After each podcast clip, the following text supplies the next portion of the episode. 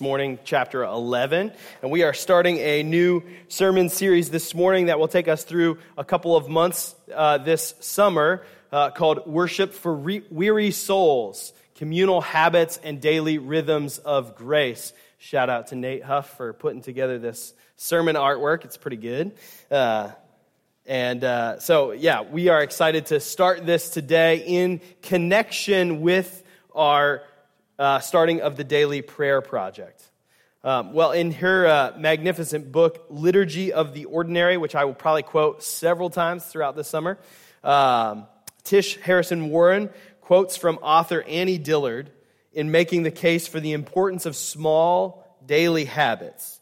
Annie Dillard says this How we spend our days is, of course, how we spend our lives.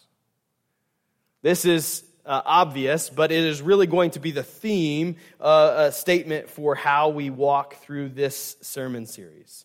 We're going to be asking questions over the next several months about our communal habits as a church and our daily individual rhythms, and asking about how those habits and rhythms shape us, how they form us as people.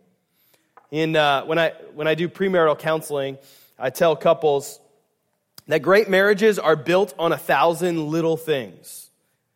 And similarly, marriages fall apart on a thousand little things. This, I believe, is also true for the Christian life. Christian formation is built on a thousand little things or falls apart on a thousand little things. We often think that becoming a better Christian is really hard and available only to a select few Christians, super Christians. Well, my hope is to lay out for you today and throughout this whole sermon series is that the Christian life and Christian formation, that is, our Christian character being formed and us being uh, becoming more and more like Jesus, is both far easier than we think and far more difficult than we think. It's both at the same time, right? It's far easier in that the actual practices that will form us into being the people that God wants us to be, those actual practices and habits that are required to grow, we're going to see are actually very simple. Or to use the words of Jesus, as we'll see this morning, his yoke is easy and his burden is light. Now, however, it's far more difficult for us to put into practice, namely because we seek to add the yoke of Jesus, to add this, these habits of being formed as a Christian, we seek to add these to our daily life rather than actually exchange what we're currently doing for what Jesus calls us to. We seek to do everything that we're currently doing and that the world is teaching us how to be formed, and we just want to add a little Jesus in. We just want to, rather than uh, simply transforming our lives completely to be in line with Jesus, which is really like trying to train for the Olympics by adding one super intense two hour workout a week while not changing anything else about your life. Not changing your diet or your sleeping or your entertainment intake or anything else. Just adding a bit of Olympic training does not make you an Olympic athlete. It's not going to work. So, what we have to actually do is think about hey, how do we think about our daily rhythms in life? How do we actually think that we will be transformed to be more and more like Jesus? But I want to give you fair warning. This sermon series is designed to both free you and challenge you. If we embrace this path as a congregation, your life will be altered. Our life together will be altered. As a community of faith, we will be challenged to be changed. Because what we're talking about is really a total transformation of our daily life. Now, here's the thing that sounds challenging for sure. But I want to ask you at the start of this series how's your current approach going? How's it going? Are you weary? Are you wearied by the way the world seeks to shape and form you? Are you wearied by the way you spend time with Jesus as a chore to kind of get some spiritual allowance money? Are you wearied by the way you desire to love your neighbor and pursue justice, but end up just tweeting about it and not doing anything? Are you wearied by the culture of complaints, anger, division that our world and that the church has embraced?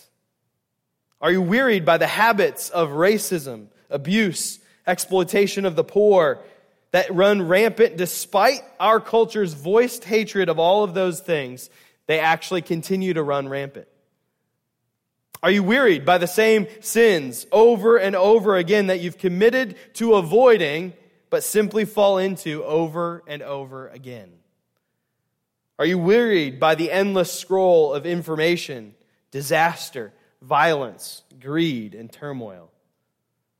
Are you wearied by the way you are told you must decide for yourself and determine your own reality and direction, and yet all the time you're filled with conflicting thoughts?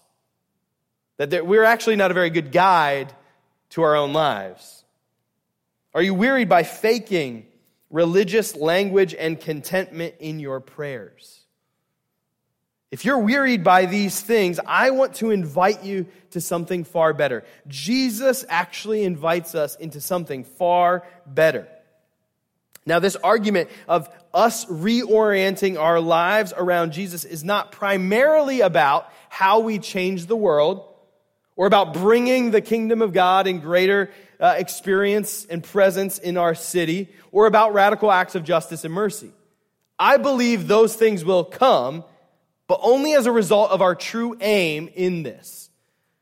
The end of all of our Christian formation in, in, and life is God Himself, experiencing the presence of God, coming to Jesus. And that's what He invites us to. So this morning, we're going to look at just one short passage that kind of helps us understand the overarching goal of this series. Matthew 11, 28 through 30. Then Jesus said, Come to me, all of you who are weary and carry heavy burdens, and I will give you rest. Take my yoke upon you. Let me teach you, because I am humble and gentle at heart, and you will find rest for your souls. For my yoke is easy to bear, and the burden I give you is light. In order for us to do this, coming to Jesus as a weary worshiper, we will need to take this yoke that he gives us upon ourselves and to carry his burden. Now, now what does that mean? Well, a yoke is a, uh, a farming tool, right, that hitches two oxen together, and it was a way of moving and working. Not like, hey, here's this. What, what Jesus is not saying is, here's this additional task I'm giving you. What he's saying is, you're already doing this thing, living life and working in the world. I'm saying, instead of hitching yourself to anything else, hitch yourself to me, and I will carry the load. Right? The whole point of a yoke was to hitch a stronger ox to a weaker ox to be able to get more done. What Jesus is saying is, hitch yourself to me, and we will do this thing. Come to me in this. So, what does that mean for us? Well, I want to make the argument, not just today, but throughout this sermon series, that we are, the way we are formed is less about information, though certainly not devoid of information. Certainly, we're going to give information and theological truths from the scripture, but our formation is less about information and less about emotional fervor, though it's not devoid of passion either, but more about practices of our worship, more about the rhythms and habits of our day and how we worship. That simply is called a liturgy. A liturgy is simply the practice of worship. So we have a liturgy that we run through every Sunday here at the church. If you have been here for a while, you know, and some of you have come from church traditions that are uh, less liturgical or, or uh, formal in their liturgy, they still have a liturgy. You can't not have a liturgy. It's, it, it's just an order of worship. It's just the way in which you do something. It's the practice of your worship. And so some of you have come from places that have maybe less order to those things, or some of you have come from places that have far more order to those things, but we do have a liturgy that we run through every Sunday. It's kind of the same every single Sunday, which is intentional. And what we're asking us to participate in is a daily liturgy, a daily habit and rhythm of formation, a daily practice of worship. Or, in the words of Jesus, a yoke and a burden. The question for us is not whether we participate in a liturgy, but simply what kind of liturgy you're taking on. We're going to be arguing for a liturgy of Jesus that is expressed through this daily prayer project. Now, the way in which this liturgy is formed is not an exhaustive list of the practices of Jesus, but certainly a baseline starting point for us. So, what I'm not saying is like these seven practices that we're going to be walking through are the exhaustive way in which you walk with Jesus. Certainly not. But it's a baseline for us to start. So, it's not exhaustive, but it is representative of the walk of Jesus. So today, what I want to do is invite us into this way of Jesus, to worship for our weary souls by looking at the ways we operate in the world and contrasting that in the ways of in the way of Jesus. Because what we often do when we're wearied by our sin and the world is we look, we recognize something in the world that is wrong, and our solution ends up looking like adding an additional yoke or a burden. And then we jump back and forth from the liturgy that the world offers us and the liturgy that we've created of religion, and we jump back and forth between the two. Or we try and practice both at the same time, simply hoping that we get a little more religion than the world. Right? This is what we do.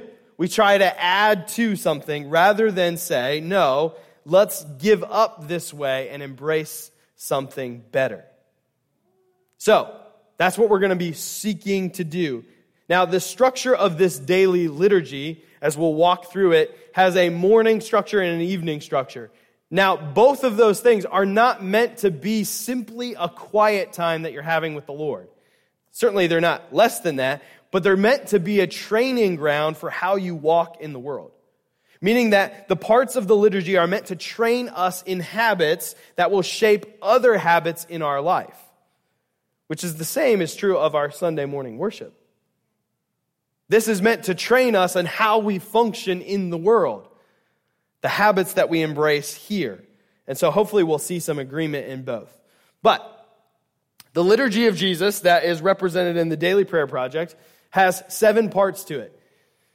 There's a call to worship, a psalm, adoration, lesson, prayer, abiding, and benediction. Now, these seven parts, what we're going to do is uh, this morning, I'm going to briefly explain these seven aspects of the liturgy, and then we're going to focus an entire sermon on each one of these to unpack what does this thing mean, and how do we practice it, and how do we see it and form it based upon Scripture. All right? So that's what we're going to do this morning and the next few weeks. Few is a three. It's going to be more than a few. So. Buckle up. Uh, but to explain what it means today, what I want to do is contrast the liturgy of Jesus with the liturgy of the world and the liturgy of religion. The way in which we bounce back and forth between what the world calls us to do and what we create in religion and what Jesus is calling us to. So, first, the liturgy of Jesus starts with the call starts with a call from God, an invitation from God into worship. Now, the liturgy of the world does not start with a call from God, but starts with autonomy. You are your own, so you are not invited into anything. You determine your own reality. You determine your own identity. This is fundamental to the way in which the world is functioning and shaping us today. And there are lots of habits that shape this for us. We have infinite exploration online right now. If you're bored right now, you could be searching anything you want on your phone right now. You have infinite possibilities at your fingertips all the time. That habit shapes you to be the determiner of your own reality, to be totally autonomous apart from God. Now, how, do, how does that habit seep into our daily life? Well, how many of us start our day by grabbing our phone jumping on social media, invited at the start of my day to enter a world custom made by an algorithm to give me what I want or what someone else will profit by shaping what I want. We submit ourselves to this habit of seeing our lives as determined by the reality in which we want to shape it, rather than being invited into worship of God. It's how we choose things in life, right? Our spouse, our job, our friends, our house, our church, even. We talk about these things as what fits my needs and desires. Now, there's very good things to that in corrections to previous ages, which were driven only by, uh, depending upon where you were at and in different cultures, driven by either a, a hyper focus in how the community is developed, uh, sometimes to the deterrent of an individual, or how systems and structures and rulers and authorities dro- drove those things. We certainly have more opportunity, and that is very, very good.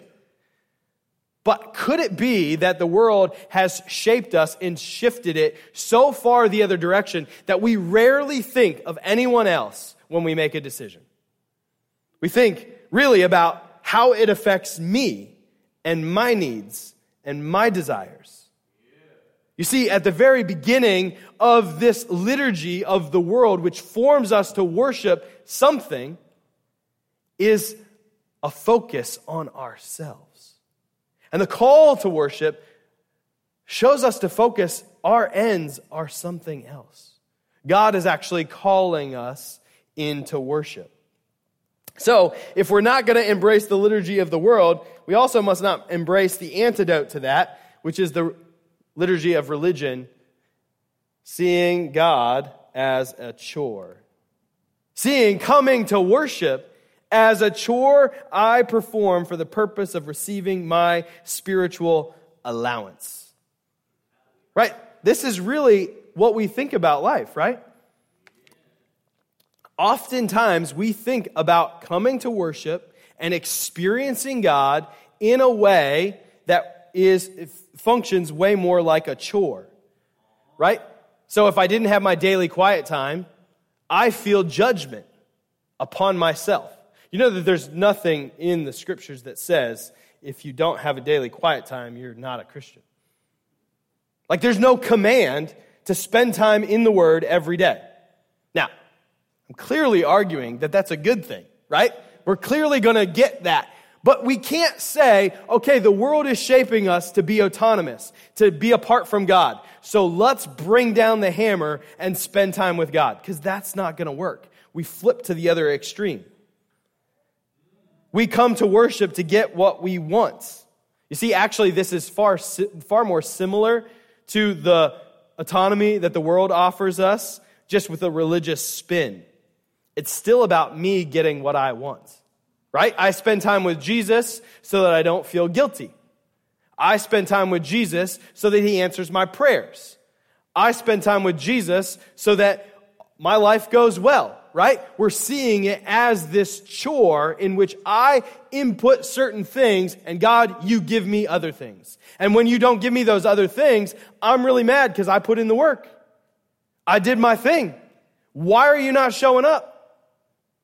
You see, we've taken this autonomous notion and we've put a religious spin on it and said we can just simply use God as a chore to get the thing that I really want, which isn't God, but whatever it is for us individually.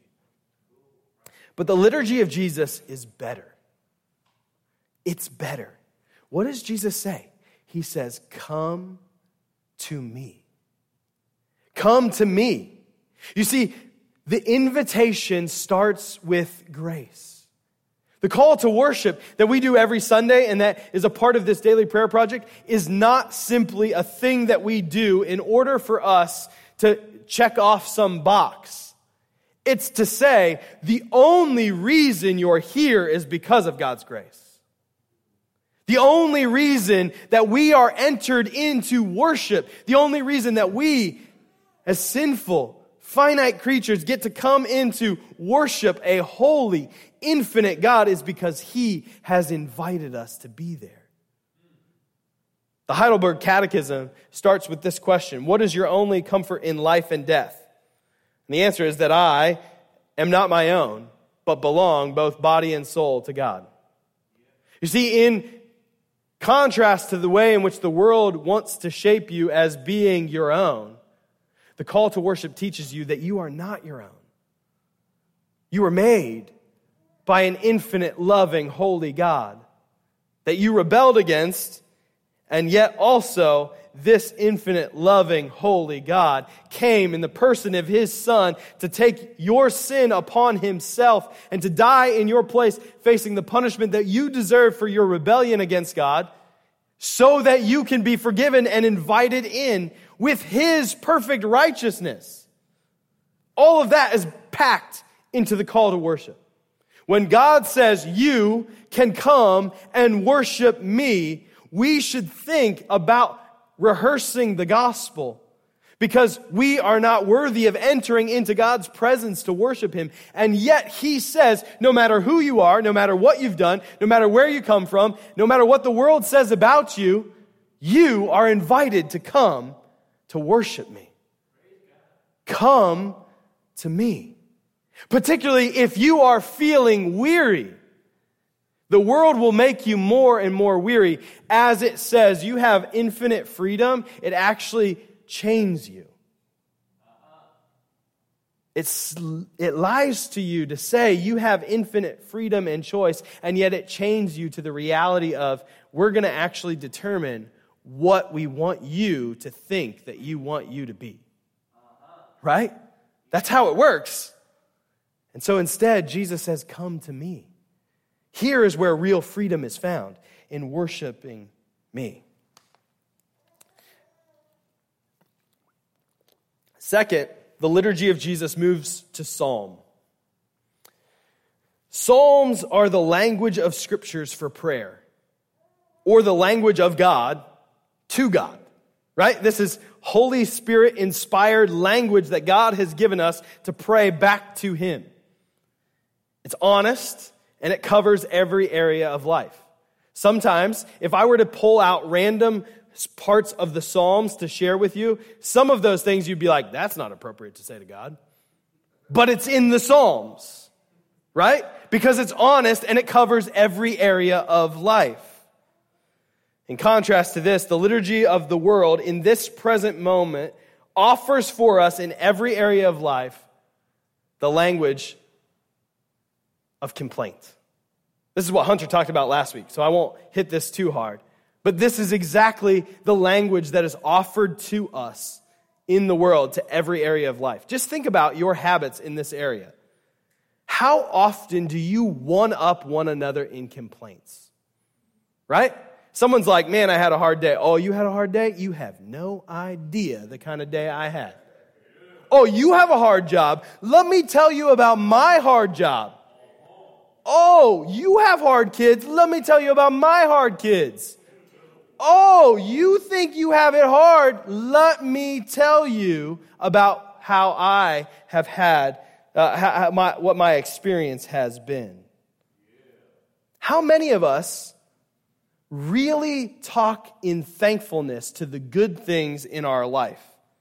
Our job, our station in life, whatever it is. Do you feel this tinge of guilt when you say, This thing that is happening in my life is really good? Sometimes we do. You know why? Because the world has shaped us to complain about everything. We have the culture of complaints. No one is ever satisfied. We're supposed to be in the happiest place on earth, and no one's ever satisfied. Just go to Disney and watch people walk around right? The happiest place on earth. People complain a lot. Real mad about everything. This is supposed to be the happiest place on earth, and everyone's complaining. Myself included.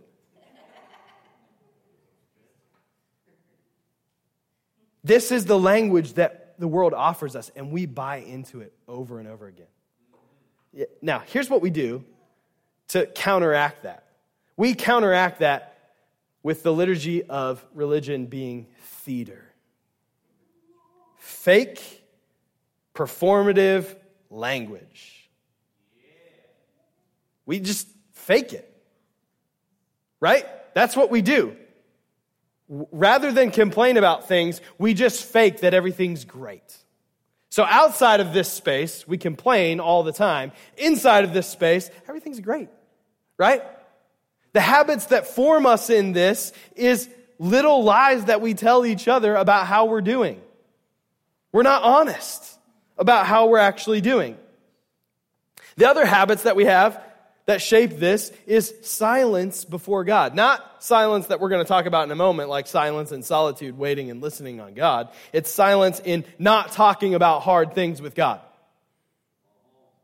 Right? Hunter quoted me last week, but the difference between complaint and lament is simply the direction in which we are facing it.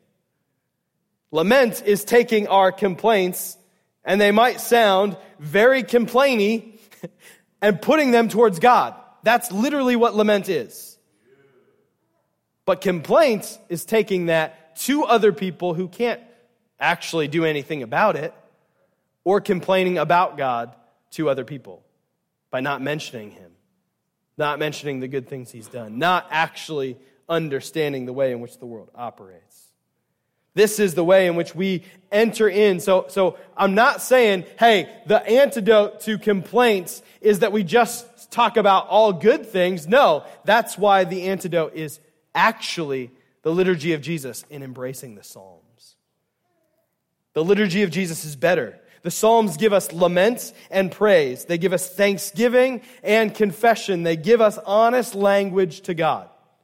And so each day in this project, what we'll be doing is reading a psalm to set the tone for the day. And the hope is that that begins to train us to be honest about situations in our lives to God and others and not embrace a culture of complaints or a culture of fake performative language and theater, but embracing psalm. The third part of the liturgy of Jesus is adoration or worship. Within the Daily Prayer Project, you'll see that adoration is listed worship in silence or in song. Sort of the two ends of the spectrum of worship silence before God and in song to God, which we'll talk lots more about as we get into this. But the liturgy of the world offers, instead of adoration, it offers us craving. Nothing in the world is worthy of true worship, which is why our idols never satisfy. Money, sex, romance, power, you'll never have enough. Embracing them is like drinking salt water. You're always thirsty and you need more to drink. And as you drink more, you get you thirstier and need more. That's the liturgy that the world offers us of craving. What habits in our lives shape this? Well, certainly our habits around entertainment shape this. Literally everything in life now, in our culture, needs to be entertaining, otherwise, it's not worthy of us entering into it. How often do we do real, serious thinking that doesn't include entertainment? Certainly, the church has embraced this in many places, right? Where entertainment is the value by which we would communicate God's truth. Why? Because that's how all of us function in life. If something isn't interesting and entertaining, why would I engage in it? The other habit that shapes this craving is instant access to everything. We can microwave everything, fast food everything. We can stream everything. Not just on my TV. You could be streaming on your phone right now, whatever you wanted. You could be watching Stranger Things right now. I have not watched it yet. Don't spoil it. Do not tell me anything. Not only streaming those things, we also get instant access to any knowledge anywhere. You can look up any fact anywhere. I would be hard pressed to come up with something that you could Google that there wouldn't be a web page devoted to that very thing. Try it later. I don't think you can do it. When everything is at your fingertips, nothing is truly available. We have breadth, but no depth. That's what craving creates for us. And that's why none of us are ever satisfied. The world is never satisfied. And so we are constantly craving more and more. Well, the reality is, if craving is the only thing that the world can offer us, on the flip side, in the liturgy of religion, we offer to God noise. Empty words without heart and life transformation. What does Amos tell us? This is God speaking to Israel. He says, I hate all your show and pretense, the hypocrisy of your religious festivals and solemn assemblies. I will not accept your burnt offerings and grain offerings. I won't even notice all your choice peace offerings. Away with your noisy hymns of praise. I will not listen to the music of your harps. Instead, I want to see a mighty flood of justice, an endless river of righteous living. You see, what we offer instead in the liturgy of religion is praise to God without any real life transformation. Right? The world is offering us craving, never being satisfied. Drink this salt water, keep going, keep craving. The next thing will satisfy, and the next thing will satisfy. And instead of actually seeking for worship, which transforms who we are, and waiting on God, we try to microwave our worship to God and offer Him noisy hymns without real life transformation. We try to offer to Him our praise without actually doing anything to alleviate the suffering of the streets around us. We embrace a worship in words only. Or we embrace an entertainment style worship where we can't wait on the deep things of God. We're not content to wait on God. We have to only take the surface. So if whatever it is isn't satisfying enough or entertaining enough, we're done with it. If it challenges me to go any deeper in something, we're done with it. It's just noise. But the liturgy of Jesus is better. It offers to us adoration, real worship, not craving, but experiencing the true and better, waiting on God in song and in silence, waiting on the deep things. You can't wor- uh, microwave worship. We have to wait upon God. Fourth, the liturgy of Jesus offers us lesson. What Jesus says, right, is whoops, that's not what I was meaning to do. Whoop, we're going to go back. What Jesus says, nope, hit it too many times. What Jesus tells us is come to me, learn from me. He says, Come to me and learn from me. And so this project moves into daily scripture reading to offer us wisdom from God's word for our lives. The liturgy of the world offers us pundits. That's how we receive our information. Think about it. How you receive your information in the world is through pundits. Whether they're celebrities, or news or science or experts, whatever it is, it has to be someone with some level of influence, otherwise, we wouldn't listen to it. Rather than actually entering into deep things on any given subject, we'll listen to the soundbite pundits and then actually enter into that. The habits of our culture train us in this all the time, right? Anyone can get a Twitter account, anyone can say anything, and anyone can retweet it. We're being trained not to think deeply about complicated issues with nuance and care, but to retweet pundits that say sound bites that get my tribe points and go against the other tribe. That's what we're doing. If you don't think that that will train you in how you approach God's word, you're kidding yourself. It will train you in how you approach God's word. A part you don't like, get rid of that. A part you love, retweet that. I'll focus on this thing that's really good and really that that's that's the thing that I love. This thing over here that challenges me. Nope, I don't like that. We're going to run away from that. That's the way in which we think about things. We're formed by these habits looking to pundits who have charisma or have fancy video editing to help us think about things rather than thinking about deep things. We don't read books anymore. We read tweets. Not even articles, just tweets. Just 140 characters or 70, whatever it is now. That's all we can handle because we've been formed by a culture of pundits to actually shape how we think. Our social media usage, our celebrity culture, and the ability of both of those things to create a situation in which we can pick which experts we want to listen to to tell us the things that we already want to hear. An echo chamber and a self feedback loop. That's the way in which the world is being formed. Now, here's the thing to counter that, we cannot run to legalism. They can't counter this. We cannot say, no, don't listen to anything ever in the world. There is no common grace. There is nothing you can learn from the world, and let's slip into fundamentalism. Right? That's the counter to this pundit culture is slipping into fundamentalism and saying, no, don't learn anything from those people. Only learn from your Bible. Only learn from these things. And if you don't do that and you're listening to these things over here, feel lots of judgment. Right? The answer is not, guys, you're embracing all these pundits and you're doing this thing. How terrible you are.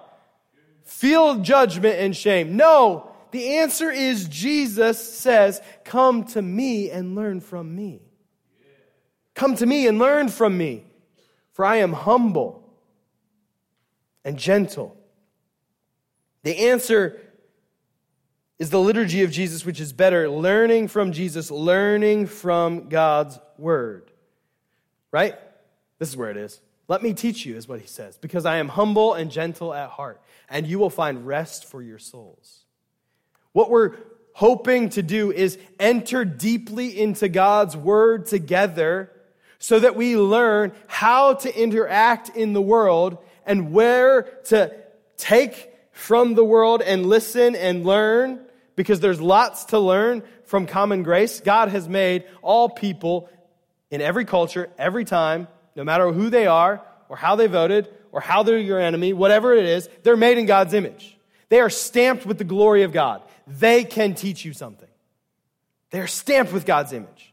Now, how do I know whether that thing that I'm learning from them is shaping me to become formed more like the world or more like Jesus? Well, you better know what Jesus says. The way in which we know those things is by learning from Jesus so that we can interact in the world in meaningful ways. So that we can think deeply about things with nuance and care. All of that means we have to be submitting ourselves to the scriptures all the time. Not because it's legalistic and if you don't do it, you're condemned. Because there's no command to do it but because the world is going to shape you. And if you don't want to be shaped to look like the world, you better be shaped to look like Jesus. You better listen to his word to be shaped by him. So we're going to learn from God's word. Fifth, the liturgy of Jesus moves us into prayer. We are moved from learning to confession and supplication and intercession, asking for God to act in the world. We want to ask God to act in the world. Sorry, I, I like put this up. It, it like echoed real. Moved my water to my face too quickly. The liturgy of the world offers us, instead of prayer, it offers to us doom scrolling. You haven't heard of doom scrolling? It's the idea of seeing something terrible in the world and then just continuing to see more of it over and over again. Just endlessly scrolling through these terrible things in the world. This habit is taking off. We have serious mental health crisis among people in our culture, and particularly among young folks in our culture, because of doom scrolling. Now, that's not the only thing, there's lots of other things, but this habit shapes us. It shapes us into thinking about all the things in the world constantly and the suffering of the world. You know that you were not created to know every individual piece of suffering across the globe. Never before in human history have you had the ability to know all human suffering on every part of the globe. And you were not made to handle that. You think you are. You know why? Because the culture of the world has said you're totally autonomous and you can handle everything. The call to worship teaches us no, we have a God who exists. You're not Him. So you don't have to enter into that doom scrolling over and over and over again. Everything in our world is breaking news all the time. Everything. Like even something like not as meaningful to like terrible suffering in the world, like sports. It's constant breaking news. Like, oh my goodness, look at this. This guy got this source and I broke it before that guy, right? It's probably the reason Tom Brady retired and then came out of retirement because they had a source and they broke it and then they, uh, he came back, right? Like, we're constantly trying to get ahead and get the information out quicker in every area of life. Slow down. It's okay. It's okay. There is a God on the throne who knows every blade of grass on this planet, every hair on your head, and every star in the galaxy. He knows everything, and He can handle it. You can't, so don't try to. The liturgy of religion in countering this doom scrolling is one of babble. This comes from a Matthew passage in which Jesus says, When you pray, don't be like the hypocrites who love to pray publicly on the street corners and in the synagogues where everyone can see them. I tell you the truth, that is all the reward they will ever get. This is sometimes how we counter this doom scrolling and way in which the world works, right? Is to so emphasize, I will be the first one to tweet my prayers about this suffering. Everyone has to know that I'm praying. Everyone, know that I care. I'm praying. Jesus says, that's your reward. But when you pray, go away by yourself, shut the door behind you, and pray to your Father in private. Then your Father who sees everything will reward you. In the new heavens and new earth, the rewards of prayer are going to be from people you have never heard of. The most powerful people on the planet are people you don't know who spend their life in private prayer to God. God is shaping the world by those people's prayers, not by us tweeting about prayer. I think I'm kind of trying to convince myself to get off Twitter in this sermon because I keep saying it. When you pray, don't babble on and on as the Gentiles do. They think their prayers are answered merely by repeating their words again and again, again and again. Don't be like them, for your Father knows exactly what you need even before you ask Him. See, what we do to counter this is to get this great religious language. If I could just have the right prayer, if I could just say the right things, if I could just do this thing properly, then God will answer. And the reason He's not answering is probably because I said the wrong thing, or did the wrong thing, or, or didn't do this thing. That's babble. God knows you. Talk to Him in private. God knows you. You don't have to post about your quiet time on Instagram. A picture of it. Like it didn't happen if I don't do it. Right? It's just babble. The prayer of Jesus is better because it's prayer that leads to action. Right? You know that when Jesus says, pray to the Lord of the harvest that he would send out worker, laborers into his field. You know what the very next thing Jesus does is? He sends out 72 into the field to go share the gospel. The very people that were praying for that thing to happen, Jesus said, Pray for this. And then he said, Oh, by the way, you're going to answer that prayer. So, real prayer is not meaningless, it leads to very real action. So don't pray in this real way unless you're ready to be the answer to that prayer. That's what Jesus tells us, right? Count the cost of the kingdom. If you're ready to be the answer to that prayer, then start asking for it. If you're not ready to be the answer to that prayer, then maybe deal with that first with the Lord, right? Because He's going to send us into that thing. Real prayer is honest before God and just speaking to Him like He's your Father, the good Father who loves you. Some of us have had bad earthly fathers that have given us this impression that we can't go and speak to God. God is not like that. He loves you. I, I need to mention that my father's here, and I didn't. That wasn't like a, oh, I have this terrible earthly father, right? Like I, that's it's just a random thought that I had, not to, not to you know demean you, Dad. So uh, that's not that's not the case. You taught me well that I can come speak to my Father in heaven. Six, the liturgy of Jesus moves us to abiding.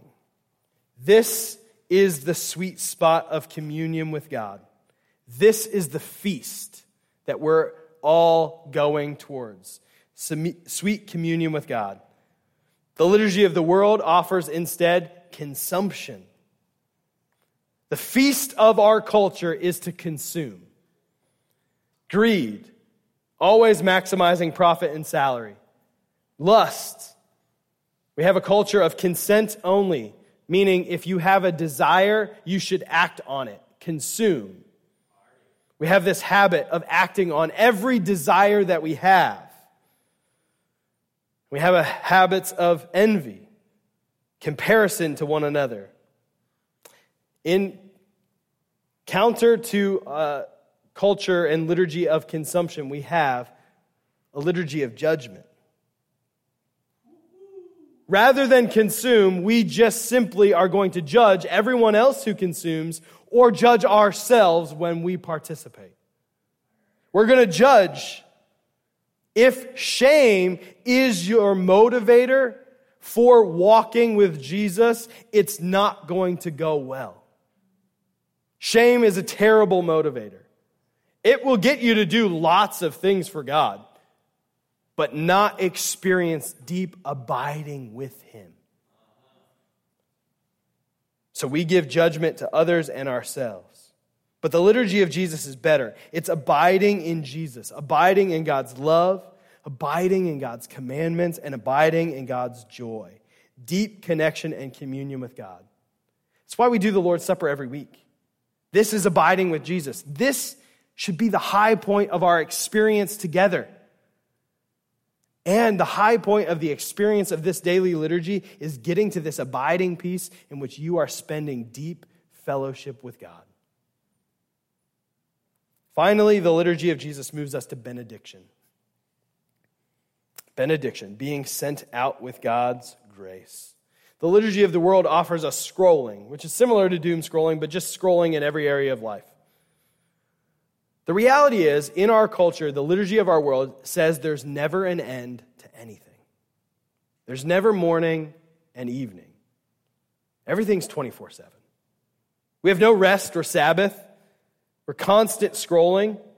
You can literally find endless amounts of entertainment and education and information at all hours of all days for all of time. You were not made for that. You were made to rest, to put an end to your day, to put a benediction on your day. The liturgy of religion offers us the opposite, which is performance. Being sent out by God to work hard for Him, to perform for Him. You see, a benediction is ascending in grace. A performance says, now you heard all this stuff, you better go do it. A habit of this that shapes this for us is the way in which we talk about our walk with God. If we talk about our walk with God in relation to whether we had a quiet time or not, or what kind of service we're doing for the church or not, or what kind of sin we're avoiding or not, That's all performance based.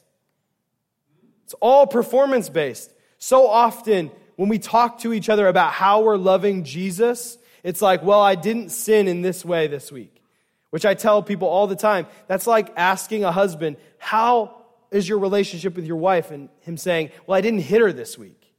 That's not a good standard for love. But that's how we talk about our relationship with Jesus all the time. Well, I didn't really screw it up this week. Well, no, no, no, no, no. That's performance. He loves you.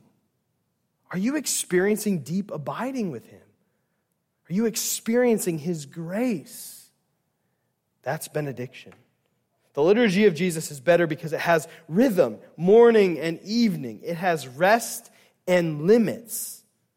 And when God tells us to go, He goes with us. God goes with us on mission because the mission is getting God. If the mission was just doing things for God, He'd do it a lot better and a lot quicker, guys. The mission is getting God.